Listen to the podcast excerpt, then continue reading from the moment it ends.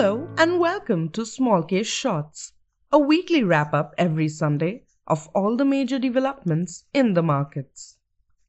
In the week that was, Indian stock markets ended in the red. Two major reasons led to this. Firstly, a resurgence in COVID 19 cases across different pockets of the country, and the looming threats and implications of a second wave, which might lead to partial or complete lockdowns, made investors nervous.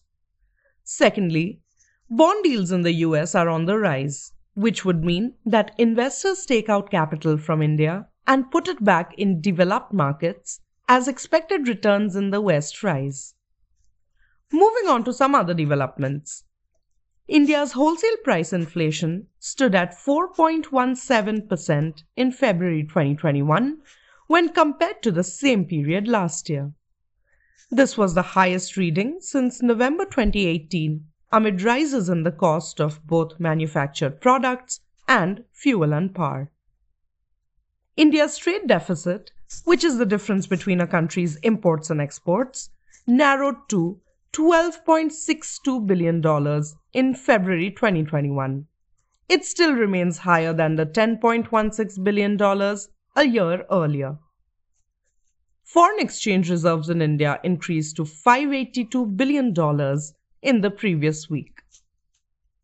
Before wrapping up, we'd like to talk about an interesting development happening in the sector of insurance in India.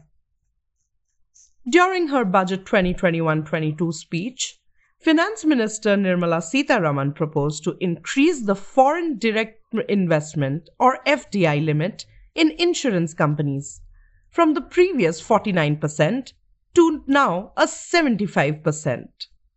The government believes that this will benefit the sector and the economy in a number of ways, the most important of which is to provide Indian insurance companies with the much needed infusion of capital that'll help reach more and more Indians. Curious about its implications and how it impacts investors? Check out our Instagram or Twitter handles for more on this.